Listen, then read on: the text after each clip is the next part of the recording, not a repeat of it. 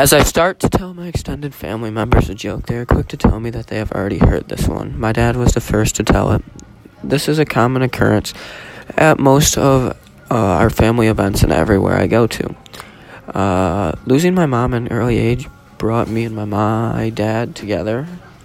Me realized we were the only thing that we had left from this experience. My dad is the most influential person in my life. Losing my mother at the age of two was the most traumatic event of my life. Not just the day it happened, but also the 15 years that have followed her death. My death hit my dad um, very hard, but she he showed me what true courage looks like. Although my f- extended family reached out and helped tremendously with everything they could, at the end of the day, it was just me and my dad having to stick together. As I started to get back to normal, I tried everything that my dad did. There are pictures everywhere in my room and boxes of pictures of me just trying to be like my dad.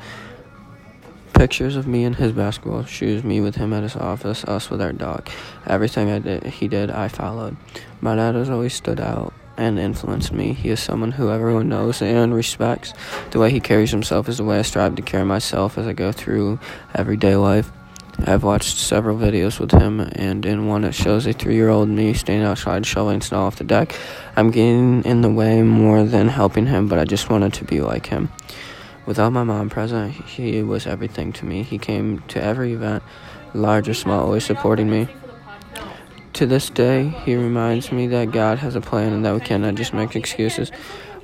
We need to continue to push through, even though life gets hard at sometimes. He makes big makes a big point that not everyone needs to know about the passing of my mom, and is an excuse for hard times.